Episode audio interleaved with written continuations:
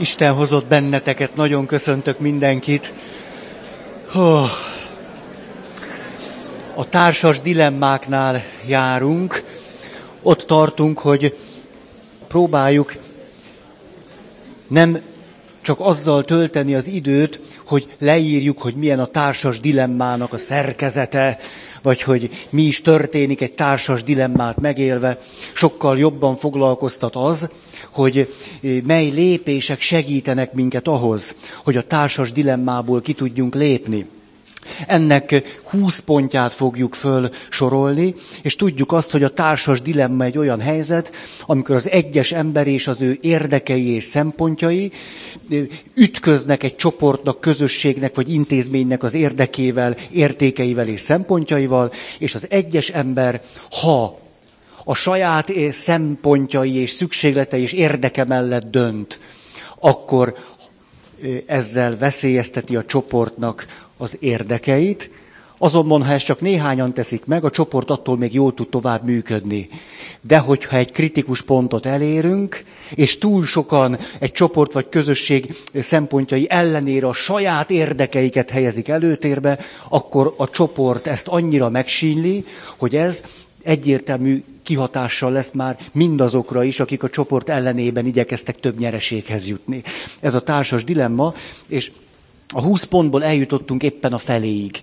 Nézzük akkor, és eszembe jutott az, ó, egy nemzeti színű. Ó, ó. Szóval a, eszembe jutott, hogy ezt mondom nektek, amióta elkezdtünk ilyen megközelítéssel beszélgetni, hogy annyira az együttesség van a középpontban, illetve hát most nyilván az egyes ember és a csoport vagy közösség viszonya nem kértek tőlem olyan sok időpontot. Ez milyen érdekes. Annak a tükrében, főleg ahogy múlt alkalommal a bevezetőben szóltunk, hogy azt föltételezem rólatok, hogy elsősorban az izgat benneteket, hogy mondok-e olyat, ami pont a te életedre nagyon passzol, vagy pedig legalább olyasmit, ami olyan igazi egyetemes igazság. Ugye a kettő között kevésbé izgattak a kérdések minket, és hogy ezt látom valahogy visszaigazolva akkor, hogyha nézem a naptáram, és roppantul örülök, hogy, hogy némi szabadidőhöz jutottam volna, ha nem vállaltam volna el egy munkát. Úgyhogy még a bölcsességben növekednem kell. Ez teljesen biztos. Nézzük akkor az ismétlést. Az első pont így szólt, tehát mi segít a társas dilemma föloldásában, hogy ez a közösségeinknek, együttességeknek javára legyen, és azután ez visszahajolva miránk, nekünk is, hosszú távon, meg a következő nemzedéknek, ezt nem is ragozom, pedig nagyon fontosnak tartom, erről még akarok ejteni szót. Tehát az első pont így volt, a csoporttagság az egyes ember társas önazonosságának a része, ennek a tudatosítása, vagy ennek a kialakulása, kialakítása, amennyiben mondjuk egy foci csapatról van szó, akik jól tudnak futni. Aztán a második szempont így volt, hogy olyan szabályok és törvények, melyek az egyén nyereségét megváltoztatják és alakítják úgy, hogy ez a közösség számára is jó legyen, aminek az egyén tagja. Tehát ilyen értelemben az egyénnek is nyilván nyereséget hoz. Legfőjebb nem extra profitot. Kettő, strukturális változtatások feltétele olyan szervezet és vagy személy, aki a változtatást bevezetheti, és akit elfogadnak. Tovább. A változás, változtatás felé való nyitottság és rugalmas elfogadása a változtatásnak, és vagy engedelmesség, hogy mind a kettő nagyon jól tud jönni nekünk. Éppen milyen érdekes, rátaláltam 2001-es előadás néhány gondolatára, amin hát ott voltatok, tehát csak fölidézzük egy picit, és hát én ott voltam, az biztos biztos nem sokan voltatok, és hát nem is emlékeztem rá, több alkalommal folyamatosan az engedelmességről beszéltem. Hogy mi ütött belém? Ilyet. És olyan jó gondolataim voltak róla, amiket mind elfelejtettem egy szálig. ténylegesen, és úgy olvastam, na, micsoda jó, ez biztos valahol olvastam. Csak már azt is elfelejtettem, hogy hol, és úgy tűnik, mintha én gondoltam volna. Például, hogy rácsodálkoztam arra, az engedelmesség a szónak ugye a legnemesebb, szebb értelmében, ahogyan Benedek regulájában is van, milyen óriási lehetőség arra, ezt tudtam még 2001-ben, csak azóta elfelejtettem, hogy olyan tapasztalatoknak a birtokába tudjunk jutni, amelyek nem terhelnek meg bennünket túlságosan. Hogy képzeljünk el egy gyereket, akinek a szülei nem gondoskodnak róla abban az értelemben, hogy nem mutatnak irányt, nem szabnak kereteket, korlátokat, lehetőséget a fejlődéshez.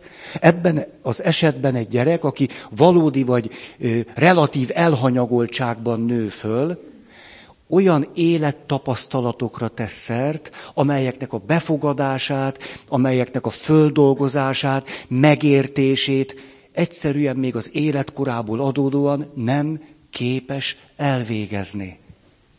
Tehát ezért az engedelmességnek van egy óriási haszna, amennyiben az, akinek engedelmeskedünk, nem magára mutat, hanem fölfelé.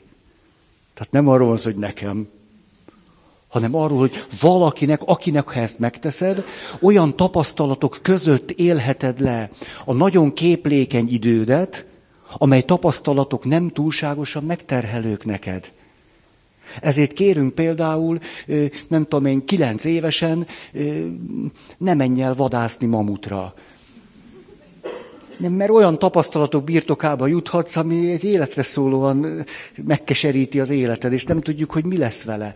Tehát, hogy az engedelmességnek micsoda gyönyörű, szép háttere van, ez pedig az, megkímélni valakit attól, hogy olyan tapasztalatokra kelljen eljutni, vagy olyan élet élményei, vagy eseményei legyenek, amelyek az egész későbbi életét rettenetesen megterhelik, vagy amelyek földolgozhatatlanok számára. Ez nagyon szép, főleg, ha gyerekkortól kezdve nézzük. És az engedelmesség alatt persze egy egyre szabadabb, autonómabb engedelmességre gondolok. És nem mindegy, hogy kinek. Mert nem önmagában az engedelmesség erényéről van szó, hanem hogy ki az, aki kinek engedelmeskedik, és ennek mi a háttere és célja. Tehát az engedelmesség nagyon-nagyon képes bennünket segíteni, fölnőni, gyógyulni, növekedni. Na, ez. Szép dolog az engedelmesség, rájöttem. Most már csak gyakorolni kellene. Az együttműködés fontosságának belátása, annak fokozása, mint a társas dilemma föloldásának föltétele. Egy szó, együttműködés. Úgy az egyes ember a csoporttal együtt működik. Aztán ötös, annak támogatása, kimunkálása, hogy az egyéni célok egybeessenek a csoport céljaival, illetve hogy lássam, hogy van nagyon sok olyan egyéni célom, amely egybeeshet a csoport céljaival. Közösségem, egyházam, töröröm, döröröm céljaival. Következő, hogy legyek képes elsőbséget adni egy csoportnak, közösségnek, intézménynek a saját érdekeimmel szemben. Aztán a nyolcas, ó, gyertek csak, és van lesz ülőhelyed? Ö, ö, de csókos. Azt mondja, na majd erről fogok beszélni. Ó, na jó van. Azt mondja, már nem a csókosságról, vagy majd meglátjuk. A, ki tudja, mi lesz még egy óra múlva? Tehát a közös cél érdekében végzett munka megbecsülése. Kilenc. Mások felé való jó hiszeműség megerősítése. Annak föltételezése, hogy mások is a csoport érdekében cselekszenek, és nem velem szemben csak a saját érdekeiket szolgálják. Itt belefutottunk valami olyasmibe, amiről megint gondoltam, ejtek néhány szót, hogy csak kifejezném nektek, hogy el tudjátok-e azt képzelni, hogy ez az alap megközelítésünk, hogy csoport, közösség, intézmény, együttességek, az egyén viszonya ehhez, és hogy közben, ahogy ti hallgatjátok, ne mondhassátok rám, hogy politizál. Tehát a téma magában hordozza azt, hogy lehetetlene úgy beszélni együttességekről, közösségekről, intézményekről, hogy ne jöhessenek az asszociációk. Tehát lehetetlene nem akarok vállalkozni, hogy úgy beszélni eh, intézményesülésről, meg egyebekről, hogy azt mondjátok, hogy ennek semmi köze a magyar valósághoz. Hát mi... De megint csak nagyon-nagyon mondom, hogy aktuál politikával nem foglalkozom. Ennél sokkal értékesebb az életem. Tiétek is. Na, akinek ez a dolga csinálja. Van, akinek ez a dolga, csinálja. Tizenegy. Tíz. Kicsit összeszedetlen vagyok, vagy nem? Tehát bizalom és megbízhatóság fokozása. Ez volt a tízes pont, bizalom és megbízhatóság fokozása. És e, itt gyújtottam egy gyertyát, értetek. Férfiak és nők és a ti kapcsolataitokért hogy csak arra hivatkoztok-e, hogy bíz bennem, vagy hivatkozásaitok, kéréseitek és szükségleteitek arányában a megbízhatóságban is fejlesztitek-e magatokat. Ugye, és a megbízhatóságnak szokott lenni egy elég jó, hogy is mondjam, ismérve, ez pedig az elköteleződés. A többi, duma, olyan kedves vagyok máma. A, és akkor, hogy még tetézzem ezt a mentalitásomat, hát olyan sokat hallom ezt, hogy a házasság kötés előtti szerelmi egyesülés. Hogy az egyház miért? Ezt olyan sokat kérdezitek. Most, ha szabad egy, egy picit a mi megközelítésünkből ehhez a témához mondani valamit, akkor ez az, hogy most annak a fényében, néhány mondatnak a fényében, hogy bizalom és megbízhatóság, a megbízhatóság mögött nyilván elköteleződés, akkor számomra a valódi kérdés, az életből adódó kérdés, nem az, hogy most egy törvényhez mi a viszonyom, vagy az egyháznak egy törvényéhez mi a viszonyom, vagy nem, nem. Az életből vett kérdésem én nekem egyáltalán nem ez. Tiszteletben tartom, hogy erre rákérdeztek, fontos kérdés. De a lényegi kérdés hihetetlen módon nem ez.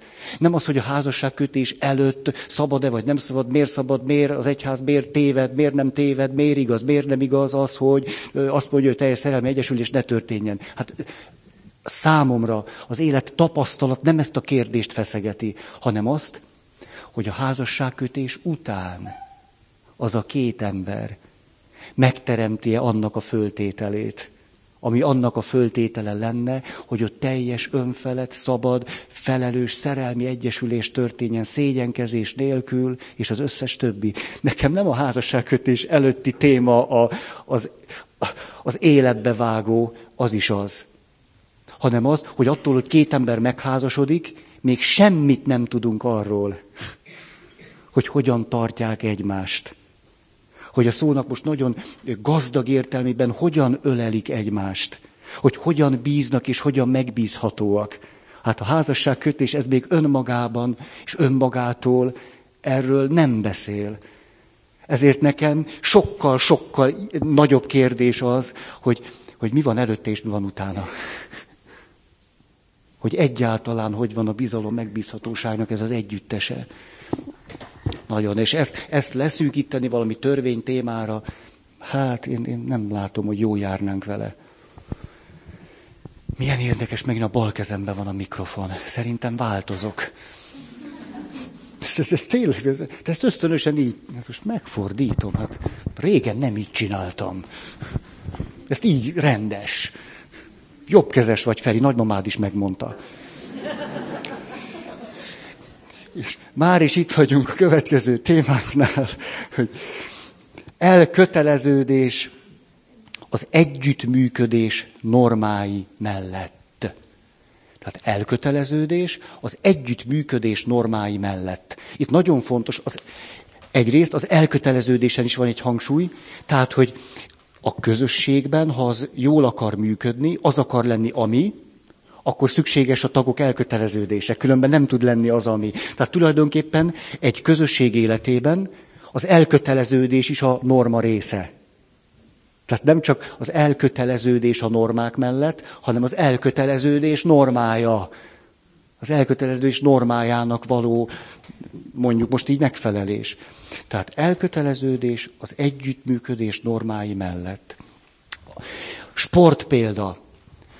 Minél magasabb szinten van együtt egy csapat, ezek a normák talán nem meglepő módon annál kifinomultabbak, annál részletesebbek, és bizonyos szempontból annál keményebbek is.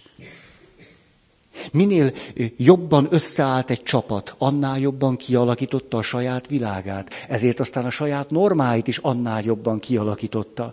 Tehát azt látjuk érdekes módon, hogy a legprofibb csapatok, azok nagyon is komoly a csapatukat megerősítő normák szabályáit formálják ki, és várják el kölcsönösen egymástól. Mondok egy ilyet, neves csapatunk, nagyon neves férfi csapatunk, a többit nem mondom. Például azt a közösségi normát alakította ki, hogy ha az első mérkőzésem sikerül győzni az ellenféllel szemben, akkor attól kezdve abban a pólóban kell menni a meccsre, amely pólóban az első mérkőzésre mentünk. De miután itt egy nagyon jó csapatról van szó, ne gondoljátok, hogy a norma képzés itt megállt. Ugyanis nem csak, hogy minden mérkőzésre abban a pólóban kell menni, hanem a pólót nem szabad kimosni. Ez a minimum. Képzeljünk el egy olimpiát. Persze a pólós fiúk így is vonzóak szoktak lenni, ahogy nekem ez tűnik. Jaj, kimondtam.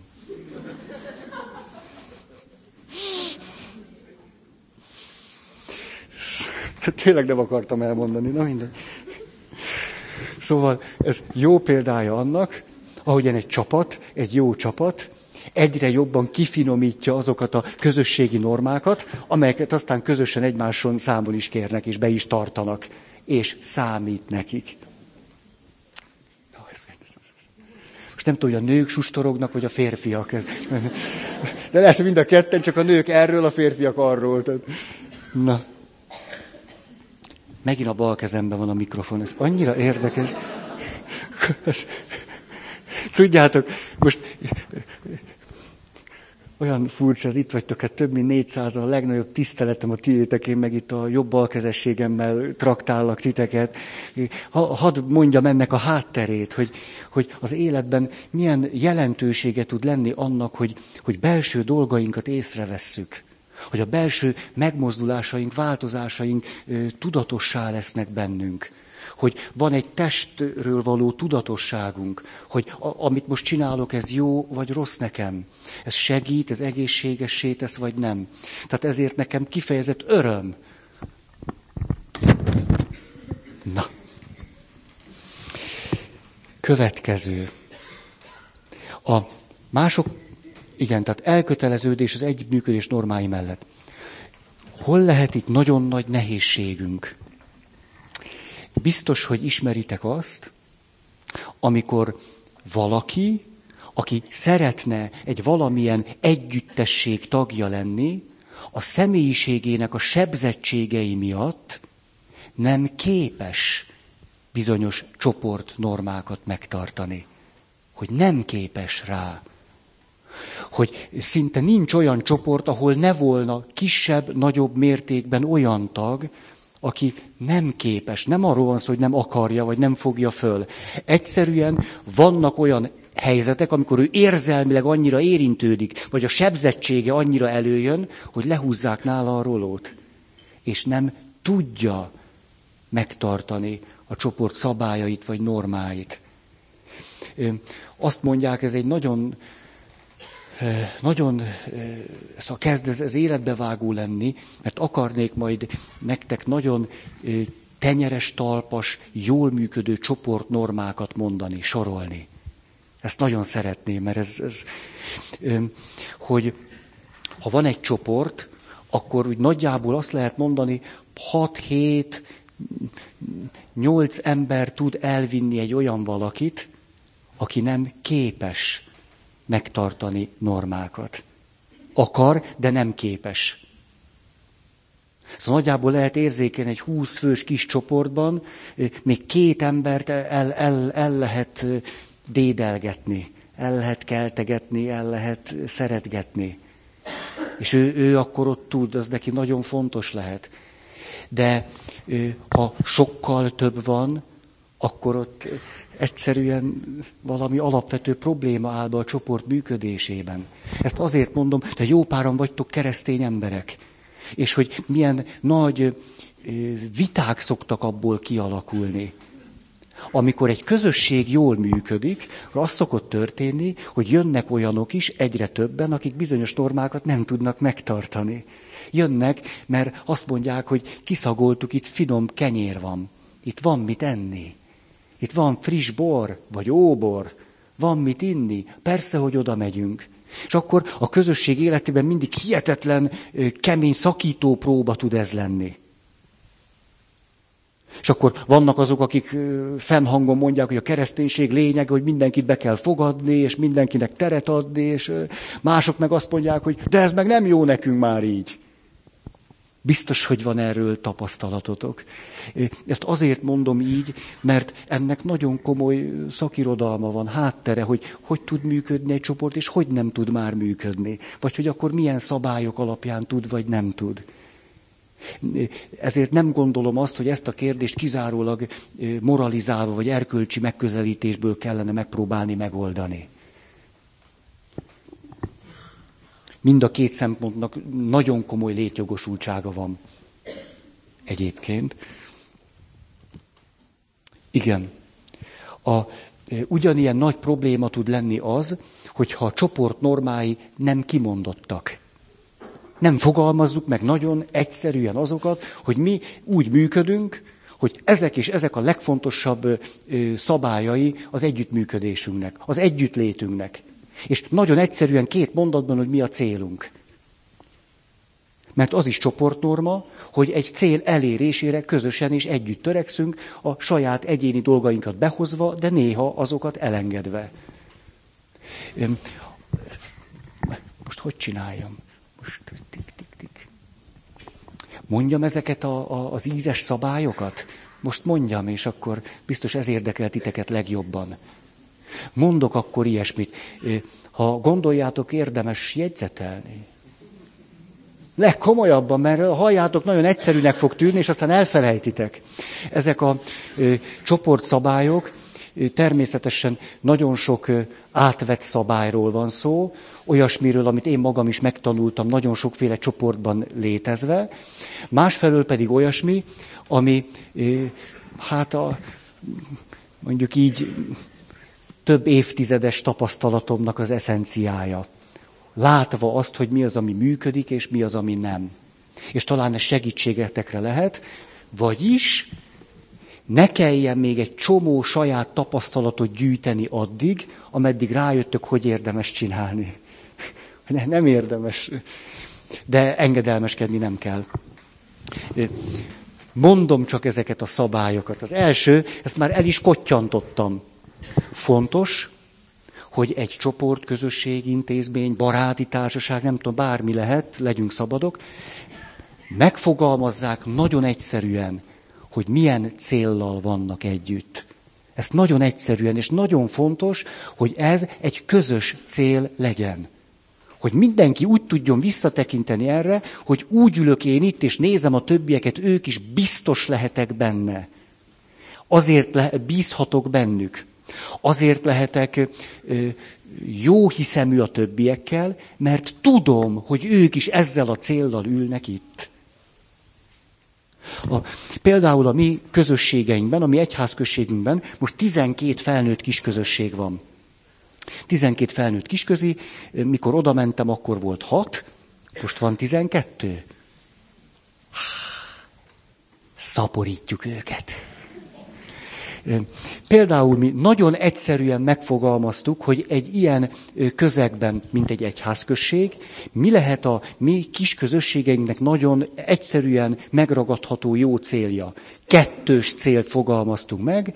Az egyik az egymással való együttműködés közösség révén a saját életünket gazdagítani, elmélyíteni, saját és a másik életét gazdagítani, elmélyíteni, illetve az Isten kapcsolatunkat gondozni, megélni, ápolni. Ez, ez, ez a célunk, ezért jövünk össze. Egymásért, Isten kapcsolatért. Ez, ez minden alkalom, ez a cél. És ezt a célt nagyon fontos megfogalmazni, mikor például többen azt mondják, hogy jaj, ne imádkozzunk annyit. Jaj, az, az, az nem annyi az ima, az annyira nem, nem, inkább beszélgessünk még arról, hogy a házastársi konfliktusokat hogyan lehet megoldani. Ugye, és akkor fölemeli valaki a kezét, azt mondja, mi a célunk? És akkor mindenki, ja, ez az. Természetesen a célokon lehet változtatni akkor, hogyha az megint közös cél tud lenni. Egy nagyon szép történetet hallottam. Németországban volt egy közösség, ami valahogy a 60-70-es években alakult meg. Hihetetlen jól tették a dolgukat. Elment körülbelül tíz év. És egyszer csak kezdett minden leülni, leülni, leülni. Összejöttek a tagok, és azon kezdtek beszélni, hogy mit lehetne csinálni. Voltak azok, akik ütötték a vasat, és azt mondták, hát megvan a célunk, ezt kell nyomni, nyomni, és kész. Aki nem, az szedje össze magát, meg... Volt egy ö, bölcs kisebbség, aki azt mondta, hogy nem volna lehetséges, hogy új célokat találjunk. Hogy ezek a célok eddig tudtak összetartani. Mi nagyon fontosak vagyunk egymásnak, de a régi céllal nem maradunk már együtt. Tudunk-e olyan célt, ami közös új cél lehetne?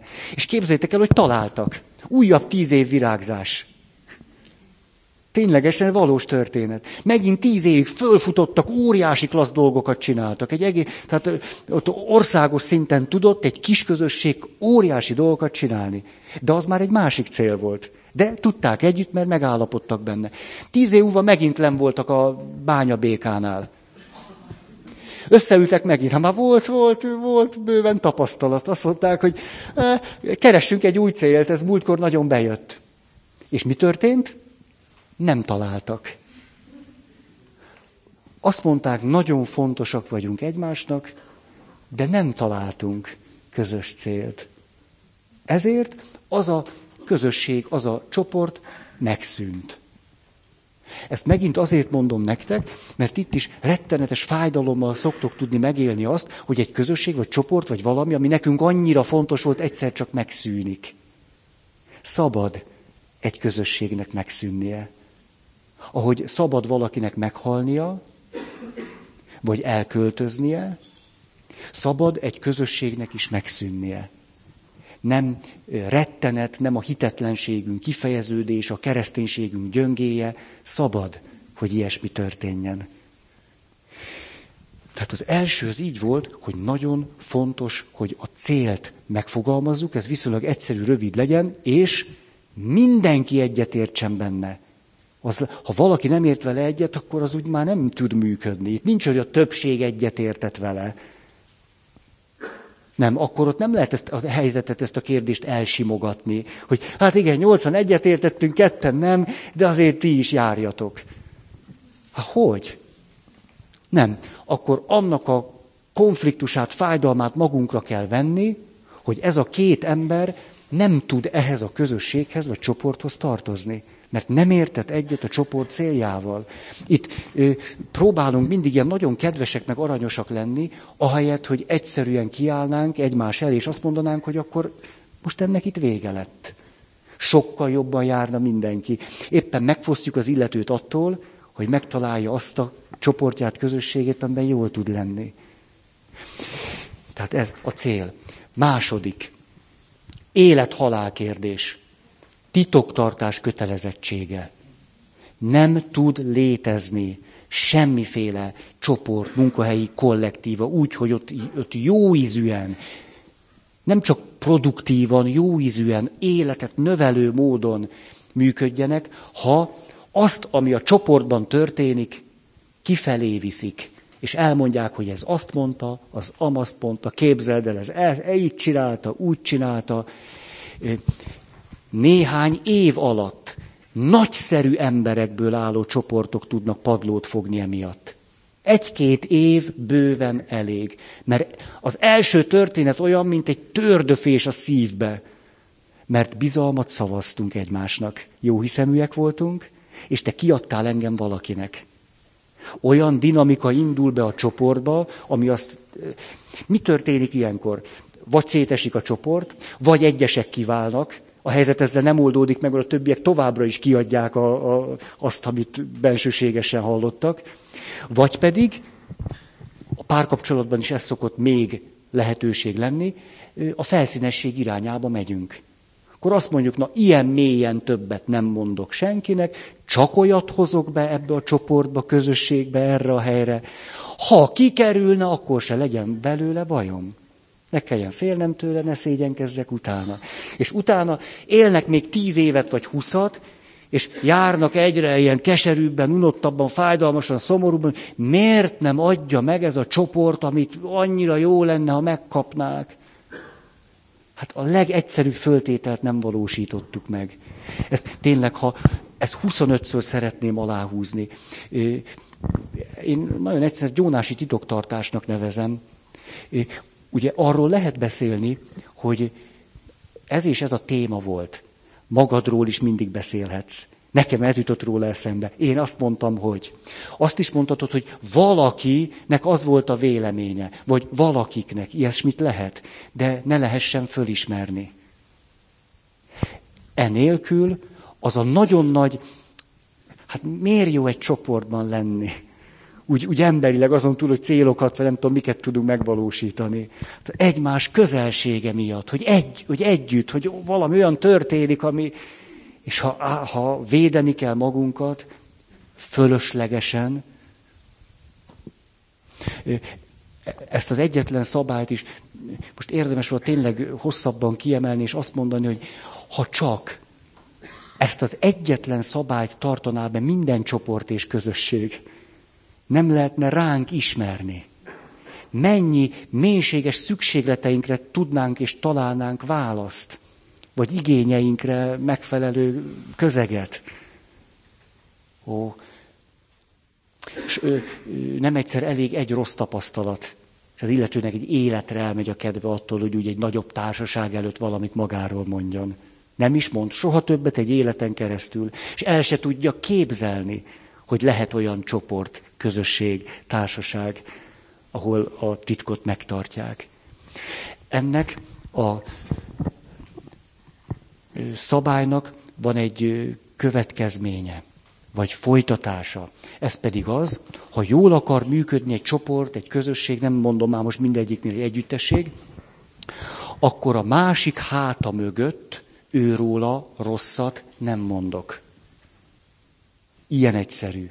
Jót lehet, élményeimet elmondhatom, magamról beszélhetek, de a másik háta mögött őróla, egy másik csoporttagnak sem mondhatom azt, hogy na hát ez, na, na, ugye milyen hülye volt múltkor, mikor, ugye, mikor ettünk, hogy ő evett három szalámi zsemlét, ugye, és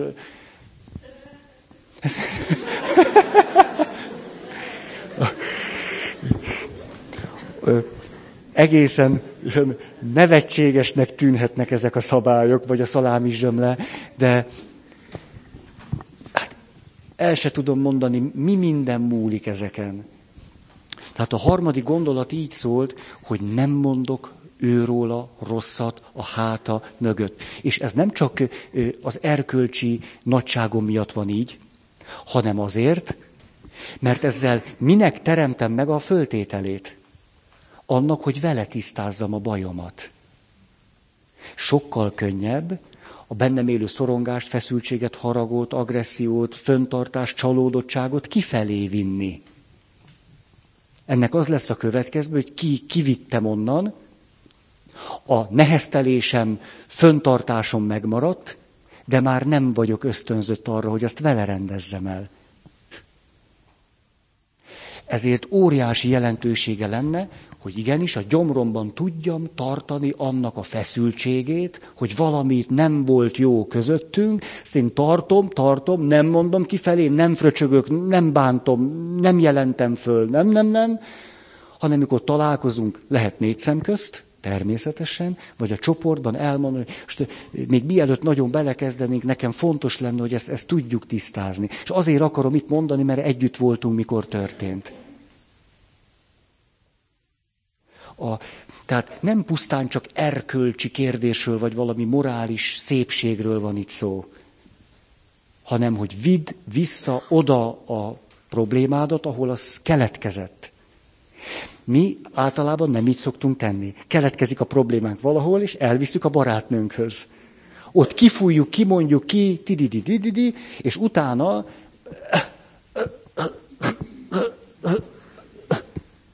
ez érthető volt, ugye? Ez, ez, ez. és ugye eltelik egy hét, már teljesen kiment az erő belőle. Mi szokott ilyenkor történni? Úgy egyébként, de nem akarok ebben nagyon belemenni, de mi szokott történni? Bűntudatunk lesz. Hát ha normális vagyok, ülök a csoport, és azt mondom, hogy hát tényleg megette azt a három szalámi zsemlét, jó van, hát tényleg ideges voltam, meg tényleg azért nem volt szép dolog, de a betyárját azért de csúnyán mondtam ezt el a Brünnhildának. Ú, azért ezt, ezt nem kellett volna. És mi történik ilyenkor? Ilyenkor már sokkal nehezebb helyzetben vagy. Most menjek, kérjek tőle bocsánatot olyas valamiről, amiről nem is tud, hogy én nekem ő azért bocsánatot kéne kérni, és különben is onnan kellene kezdeni, hogy megette a szalámi zsemléket, az az egész meg már most nem is annyira érdekes, most már az az érdekes, hogy a felelje meg, hogy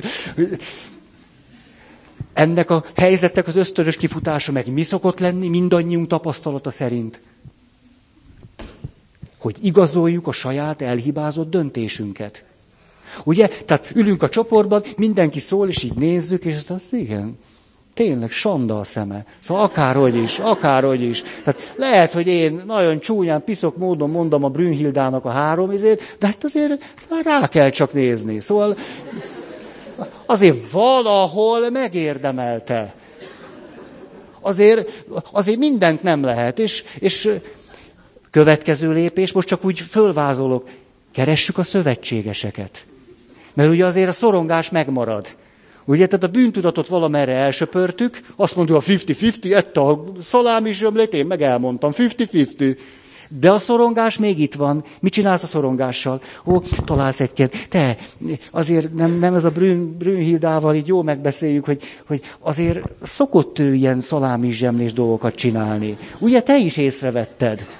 Nem, nem, nem, hogy szokott, ugye, hogy, hogy láttad azért? Nem azért, már én túl vagyok ezen, meg hát, hát lehet azért, lehet őt szeretni, tehát vannak jó dolgai is. Például a sajtosat nem eszi. És az...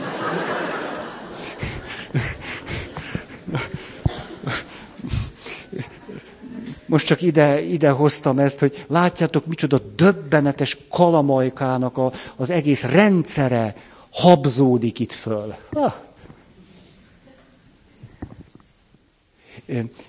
És közben a háttérben egyetlen dolog történt, nem vele beszélted meg, hanem kifelé valakivel. Ez történt, semmi több. Az összes többi pedig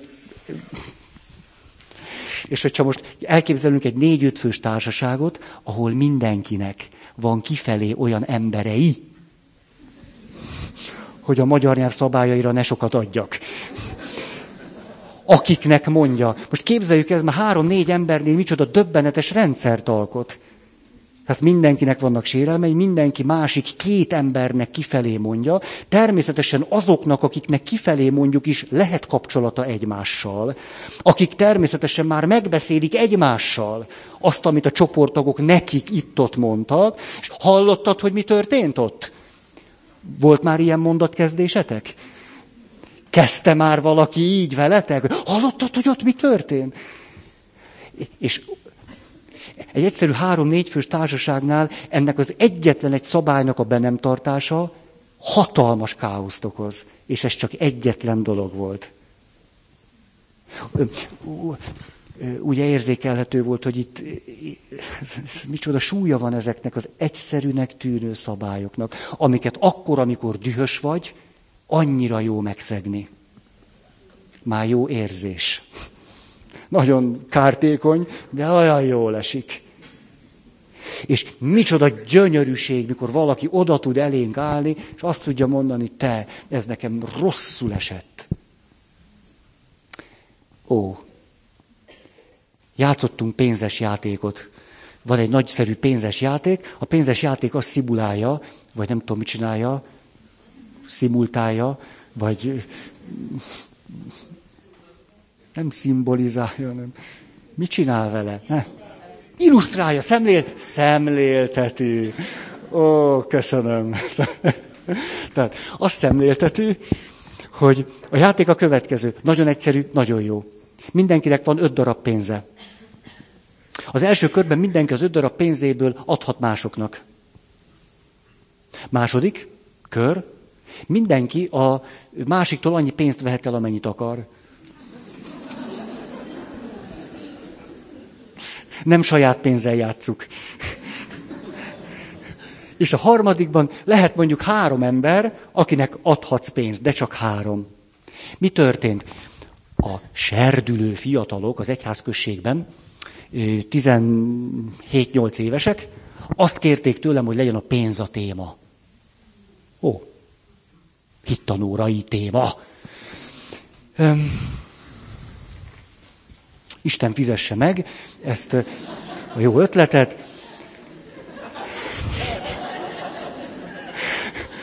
Szóval, az történt, hogy játszottuk a pénzes játékot. 17-18 éves fiatalok. Azért a hormonháztartás éppen fölborította őket. Tehát nem könnyű 17-18 évesen talpon maradni. Becsüljük meg, hogyha valamennyire normálisak. És mi történik? Ott megy, és amikor én nekem lehetőségem volt három embernek pénzt adni, akkor úgy teljesen ösztönös adtam ennek, adtam annak, kihagytam valakit, és adtam neki. Visszajelző kör. Ott volt 17 éves srác, és azt mondja, hogy Feri, atya, nem tudom, hogy ezt hozzátette, azért tudod, nekem nagyon rosszul esett. Mert azt láttam, hogy adtál, nem adtál, adtál. És azt gondolom, hogy én jöttem volna a sorban. És te nem adtál. Ez nekem fájt. És akkor elmondta, hogy azért, mert milyen érdekes, hogy mikor azt érzékeljük, hogy van egy sor, vagy van egy szabály, és valaki kimarad, az hogyan tud fájni? Ja, a játék többek között ezeket hozza fölszínre. És azt mondta, Feri, mondta 17 éves srác, nagyon fájt, hogy te engem kihagytál. Gyönyörű. Egy 17 éves sráctól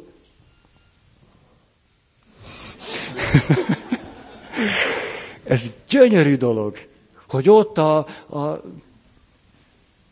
ott szemmembe el tudta, merte mondani. 17, voltatok 17 évesek? Tegye fel a kezét, aki volt. Na, gyerekekkel szoktam ilyet, hogy azt akarom, hogy mindenki dolgozzon, meg mindenkinek legyen egy jó válasz, akkor ilyeneket szoktam kérdezni. Tényleg, és akkor olyan boldogan teszik föl, hogy tegye föl a kezét, aki közületek már megszületett. És akkor az a legszebb, mert jövő héten jön az apa, apuci, és azt mondja, hogy te tudod fel, hogy ezt mesélte még napokig. Napokig. Mondta, hogy jól tudtam válaszolni. Ah, jó, jó. Na, most egy picit elvesztettem a fonalat, mert gyerekek elvették a józan eszem, hogy hogy keveredtem ide?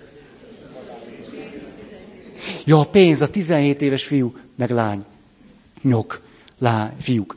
Hogy milyen nyilvánvaló élményünk van arról, hogy mi szokott általában történni. Az szokott, hogy ülünk egy csoportba, és történik valami, aminek azért van ilyen ütős, hogy ő az atya, azt meg szoktuk sugdosni egymással. Hát így működik egy normál 17 éves kortárscsoport. Ugye? Vagy úgy, hogy kibírja, és mikor mennek haza, akkor, akkor jól elmondja. És ez a fiú azt mondta, nem, ez nekem fájt, és még csúnyán is nézett hozzá. Ez gyakorlat teljes sikerrel végződött. Ténylegesen, ez egy olyan fontos élményünk volt. Na, ez az, hogy tulajdonképpen így lehetne tanulni, hogy hogy lehet egy csoportban jól működni. Hogy ő elmondhatja, én meg nagyon-nagyon megdicsérem őt érte. És azt mondom, na, ez egy zseniális dolog volt. Nagyon köszönöm, hogy ezt mondtad. Ah, föl lélegeztem, tudunk egymással szót érteni. Tehát ugye ez volt az a pontunk, hogy nem kifelé visszük, ha valami nehézségünk van, hanem befelé. És sokszor azzal, hogy befelé visszük, azt is tudjuk segíteni, hogy gyűröd magadba. Ha találkozunk hétfőn, azt tuti, hogy elmondom, azt addig nem megyünk tovább, nincs szalámi zsömle, amíg én ezt el nem mondom, hogy csak hogy gyűröd, és akkor kedd, szerda, hogy péntek felé kezd kimenni belőle az erő.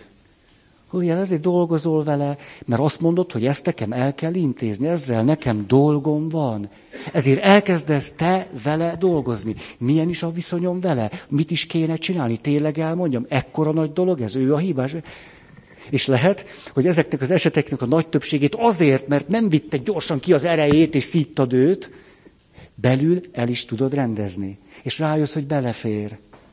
És eszedbe jut az előző alkalom, amikor te csináltad ugyanezt a halassal.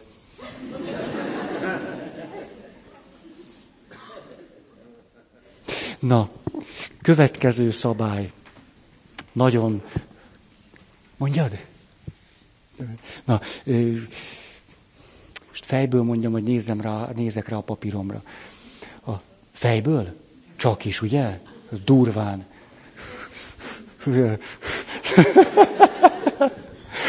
Na, akkor mi legyen? Mi legyen? Mi legyen? Következő szabály. Nagyon fontos, hogy egy csoport működésének vannak keretei. Enélkül megőrülünk. Én biztos. Én egy laza csávónak tűnök. Már a rádió kedves hallgatói számára egy ö, ö, kevésbé kényszeres alkatú pap típusát testesítem meg. De ha az alapvető kereteket nem tisztázzuk, én attól a harctéri idegesség állapotába tudok kerülni. Hát elmegyek valahova. Hány órakor kezdünk, mikor fejeződik be? Látjátok, ezért vagyok olyan, mint egy egy perc, és be kell fejezni.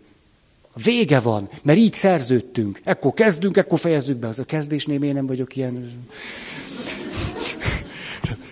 Kezdés van, meg vége van. Hogyha eszünk is, akkor meg kell mondani, hogy 11 órától van a kaja. Tehát nagyon egyszerű dolgokról van szó. Kezdésről, befejezésről. Arról, hogy kilenckor jövünk össze, fél tízig lazázunk, fél tíztől fél tizedegyig egyik komoly téma, fél tizenegytől tizenegyig imádság, utána kaja. Csak utána be is kell tartani. Lehet a szabályokat valamennyire rugalmasan kezelni, de ha ezek nincsenek, me- meg esik szét minden, és nem értjük, hogy miért nem jó.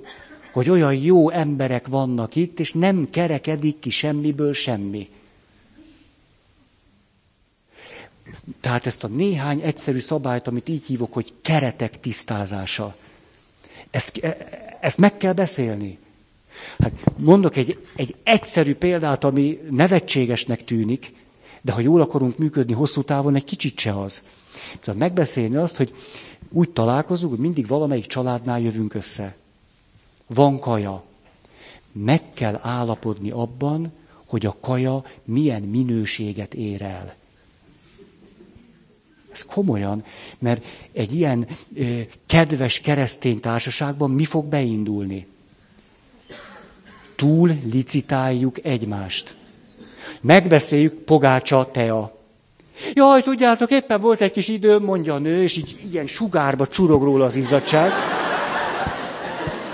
Haja így, körme beszorult a mikróba. Volt egy kis idő, és akkor egy kis, kis, jaj, hát egy kis mágia rakás, de hát semmi az egész. Kis mágia rakás, aha. És ugye megyünk el, és akkor már a, a, az autóba, én már csak tudom, a férj meg a feleség beszélgetnek, és azt mondja, hát nagyon finom volt mágia rakás, mondja a nő a férjének, tehát azért, azért akkor nekünk is kéne valamit. Hát mi, mi, mi legyen akkor? A férfi meg ugye, tehát azért megbeszéltük, hogy hát pogácsa tea. Na hát hülye vagy, hát ezek után én... És a föl, dühös lesz a férjére, te nem fogsz engem égetni, hogy persze én vagyok a házi asszony, és akkor még nyomjuk oda látványpékségből a kis izéket. Mágia rakás után. Nem, és akkor ő is elgondolkozik, ő is rohan a munkából, gyerekek, tanuljatok, de...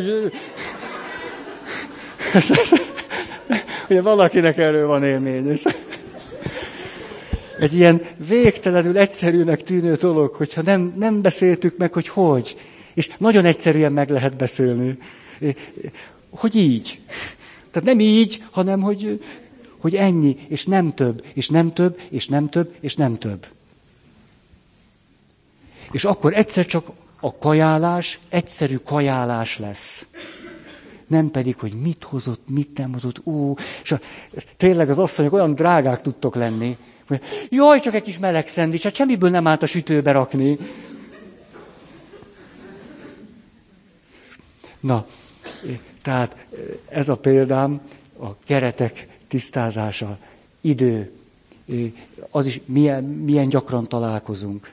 Aztán a következő, ha egy csoport valóban jól akar működni, tehát ott valami, nem csak valami célt igyekszünk így úgy megoldani, hanem az együttességnek valami, valami fontos, kimondott értéke van, hogy együtt, akkor minden alkalomra mindenkinek el kell mennie.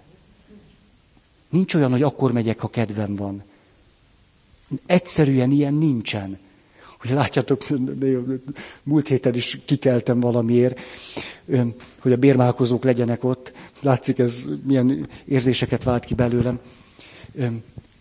Mondom, hogy hogyan lehet ezt a helyzetet emberivé tenni. Mi például az összes kisközösségünkben egy évre szerződünk. Van olyan kis közösség, húsz éve vannak együtt. Az a kis közösség, hogy legrégebb óta van együtt, 25 éve. Évekre szerződnek. Év végén megint el lehet mondani, akarjuk-e, vagy nem. Ezzel a céllal, vagy nem. Lehet, hogy egy perc az egész, de nagyon fontos. Igen, következő évre is elköteleződtünk, vagyis ott vagyunk. Ugye ismerős az a, az a tendencia, hogy, hogy úgy ösztönösen egy csoportnak is megvan a maga hullámzása, erről majd akarnék beszélni. Eleje, haj, de jó az ismerkedés, na hát ez lesz életem nagy közie, csoportja, cí, de iszonyatosan jó, ez cí, még ilyen jó sose volt.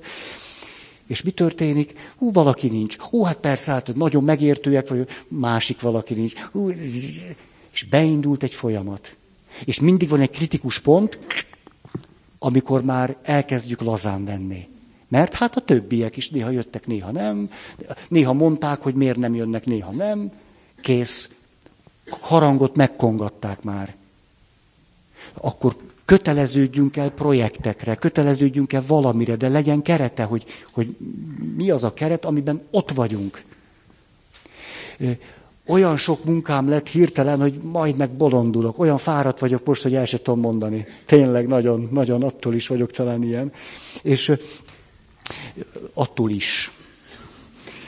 És ennek ellenére délelőtt, fél tíztől kettőig egy csoportban ültem. Hihetetlenül nem volt rá időm. De elköteleződtem. Azt mondtam a többieknek két hónappal ezelőtt, hogy ott leszek.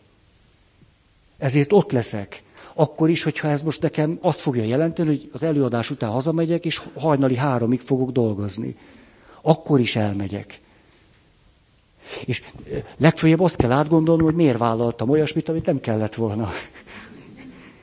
És nem, nem az a kérdés, hogy elmegyek-e vagy nem. Most világos, hogy, hogy Örkény István novelláját ismerjük, hogy, hogy jaj, szervusz, szervusz, hogy vagy? Jól. És te? Én is. És mi az ott mögötted? Ó, semmi. Egy kötél? Nem, hanem a beleim.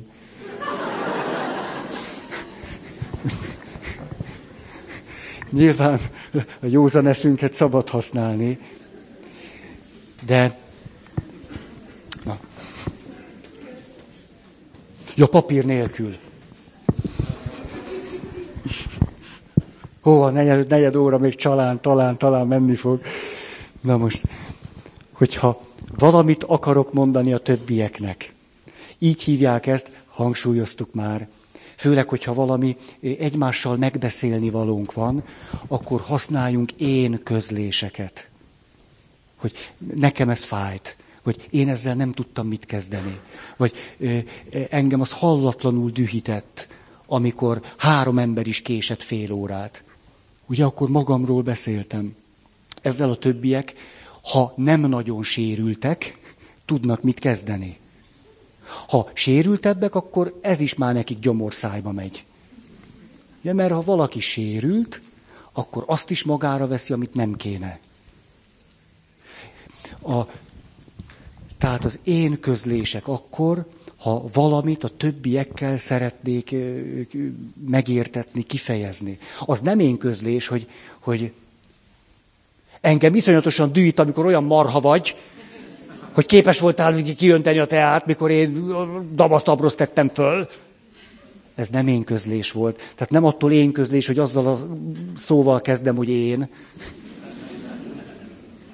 Vagy engem, vagy nekem, vagy az nem én közlés. Tehát nem a másikról beszélek, hanem magamról. Hogy nekem, nekem, nekem. É, ezzel jó esetben lehet valamit kezdeni. Amikor valaki meghal egy olyan mondatot, hogy, hogy nagyon nagy szemétség volt, amit csináltál. Hát ezután mit várunk tőle? Hát már egy élet szentség, hogyha egy ilyen mondat után valaki a lélek jelenlétét megőrizte ami ahhoz kéne, hogy ebből a helyzetből valami kikerekedjen. Tehát, ha közölni akarunk a többiekkel valami olyasmit, ami nekünk fájt, vagy fontos, vagy a kapcsolatainkat érinti, elsősorban én közléseket mondjunk. Ne a másikat, hogy ő ilyen volt, meg olyan. És főleg nem minősítsük őt. A következő, ezt egy csokorba lehetne szedni. Mi történik akkor, amikor a csoport kezd elmélyülni. Egyre nagyobb vágyunk támad, és szükségletünk, hogy, hogy komoly dolgokat mondjunk el egymásnak. Komolyakat. Hogy tudjátok, velem most az van, hogy. Vagy tudjátok, az, az egyre, egyre jobban nyomaszt már, hogy. Tehát elkezdünk a meghittség felé menni, jó esetben, ha az előző szabályokat megtartottuk. Mi történik akkor, amikor valaki éppen azért, mert őszinte, valami olyasmit kezd el mondani, ami eh, piszkálja az én igazságérzetemet, erkölcsi érzékemet, hitemet, vallásos meggyőződésemet, vagy ilyesmi. Rögtön nekiállunk a másikat kiosztani. Ilyet nem szabad csinálni. Hogy gondolhattad ezt? Hogy juthatott ez eszedbe? Hát keresztény ember létedre hogy beszélhetsz így? Hogy amikor valaki például egy őszinte közléssel azt mondja, hogy, hogy nem, egyszerűen nem akarok most több gyereket. Nem, van már ennyi, de, de most nem akarok. És akkor erre valami, olyan, mint ha beindulna a lemez, hogy tehát egy keresztény édesanyja ilyet nem mondhat. Hát, nem, hát Isten ajándéka, és akkor esetleg elkezdi magát fényezni. Hogy én, én minden gyerekkel úgy voltam, csak jöjjenek. Hát persze, de hát attól ő most érezhet másképpen. Tehát, hogy szól ez a csokor?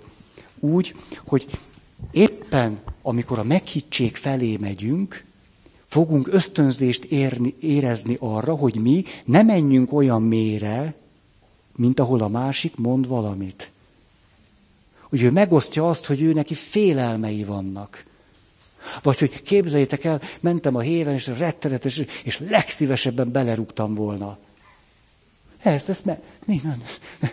És ezt megosztja. Hát ha erre a félcsoport fölhorkan, és őt kiosztja, tehát moralizál, ítélkezik, keresztény dogmatikának elemeit citálja, akkor egy rettenetes különbség alakul ki a, a moralizáló, ítélkező, minősítő emberek a fejükből, úgy az erkölcsi magasságból mondanak valamit, miközben a beszélő éppen egy belső dolgát adta ki. Hogy várnánk azt el, hogy a következő alkalommal valami valódi téma előjöjjön? Ugye hányan szoktak ettől szenvedni, hogy ott ülünk két órát, tulajdonképpen nem történik semmi. Hogy már ötödik alkalommal leülünk, tulajdonképpen szeretjük is egymást, jó is egymással, eltöltünk egy egész estét, és már megint csak arról a három témáról beszéltünk. Most nem mondom azt a három témát. Hogy hogy a csodában van az, hogy, hogy bará, barátok, vagy olyanok, akik szeretik egymást, pont a legfontosabb kérdésekről nem is beszélgetnek egymással. Hát tudom, hogy hogy van, hát így van. Tehát a következő szabály így szólt, hogy főleg akkor, amikor valaki egy mélységből mond valamit, akkor nem ítélkezünk, nem minősítünk, nem moralizálunk, nem, nem ütünk a fejére, hanem meghallgatjuk, elfogadjuk, hogy ő ezt élte át. Sokkal nagyobb segítség neki, ha azt mondjuk, tudod, ez velem is megtörtént már. És ezzel nem legalizáltuk mondjuk az agressziót, csak elmondtuk, hogy igen, ilyet lehet érezni.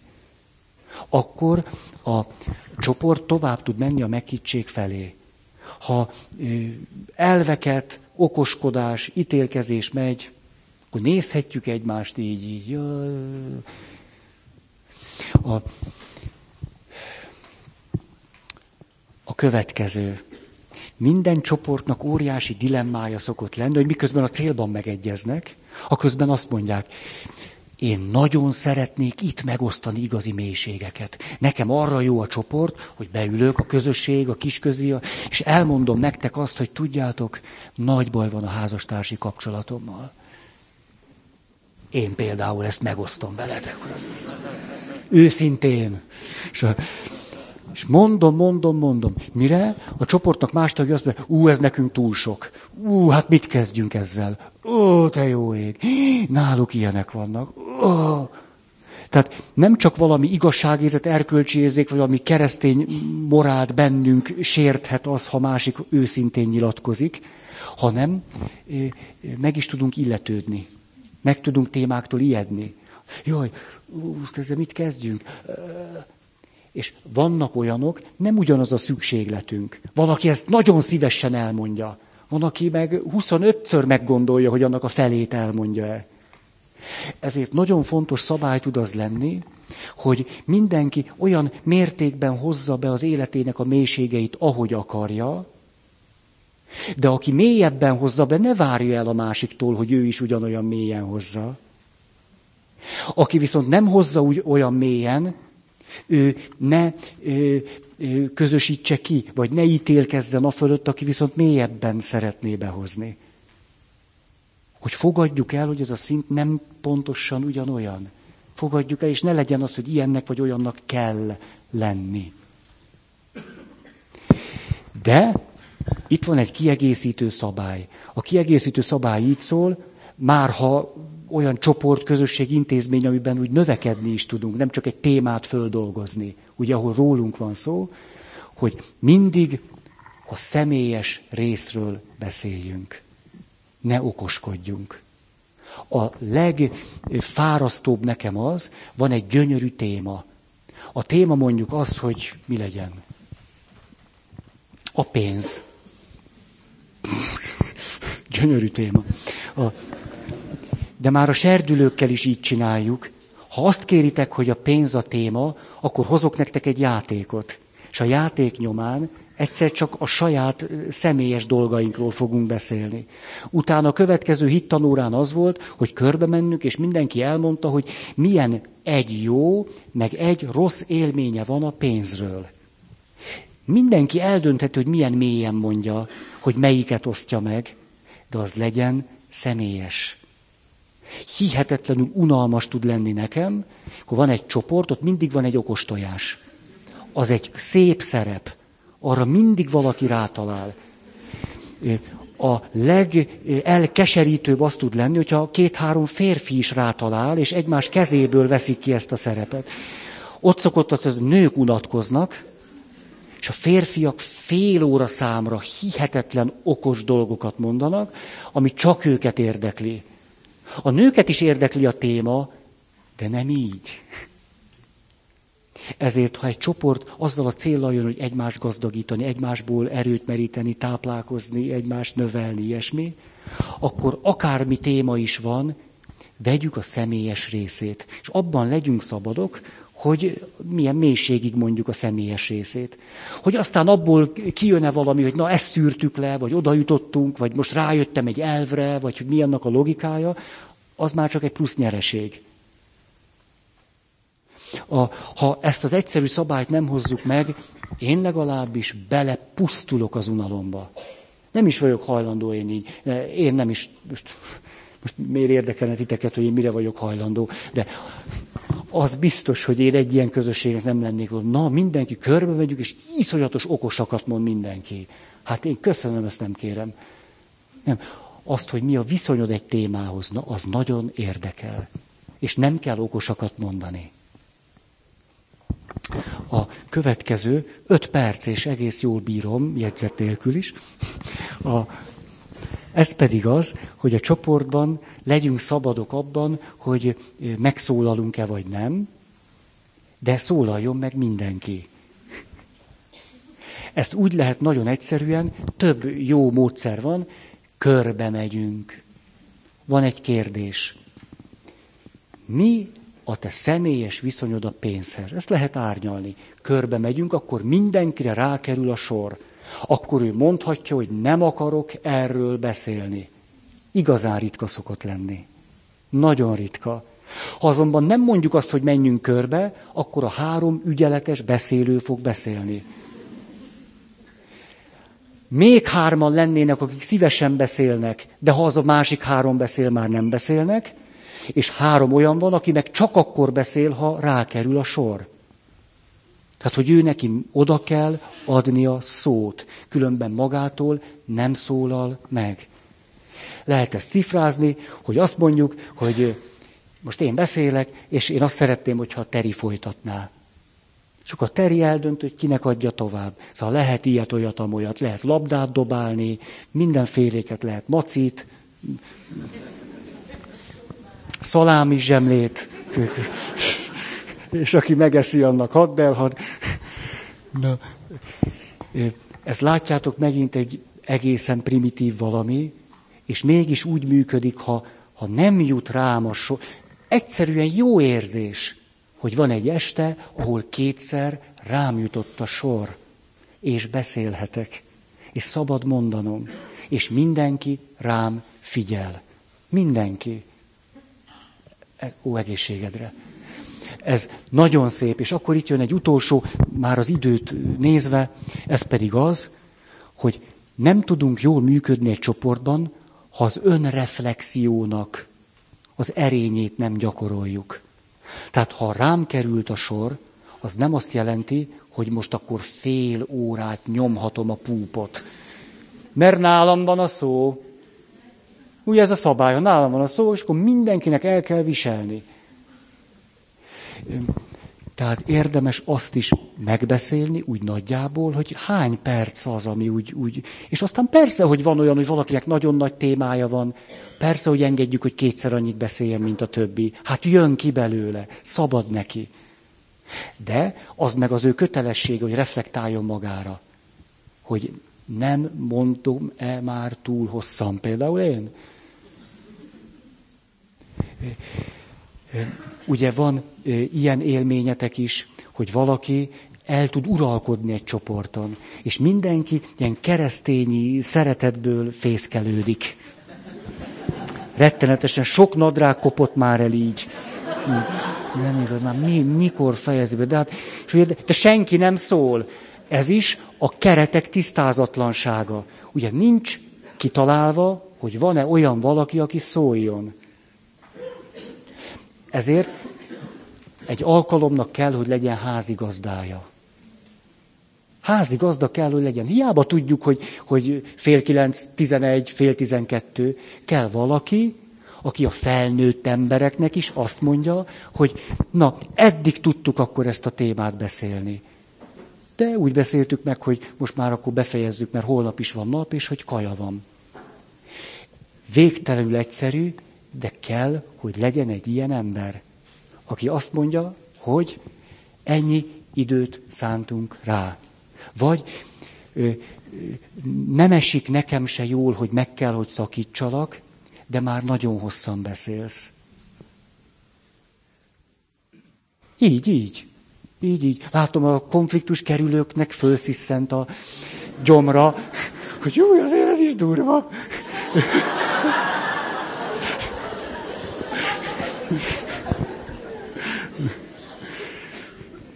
Ez egy nagyon szép mondat. Feri, fél tíz van. Légy szíves, most fejezd be. Van még egy perc. A... Jó. A mai alkalommal próbáltuk megnézni, átnézni azt, hogy milyen hallatlanul egyszerűnek tűnő, de legalább olyan 12-15 csoport norma létezik, amit valamilyen módon magatokhoz igazítva, valamelyik hangsúlyosabb, másik nem, nyilván nem szentírás most, amit mondtam, de hogy ezekkel valamiképpen érdemes tisztában lenni, és egymással ezt megbeszélni. Ha ez nem történik meg, látszólag kicsin dolgok, egyszerű dolgok, hihetetlen sok minden múlik rajta. Nagyon köszönöm a figyelmeteket. Nagyon. Jó csoportozást.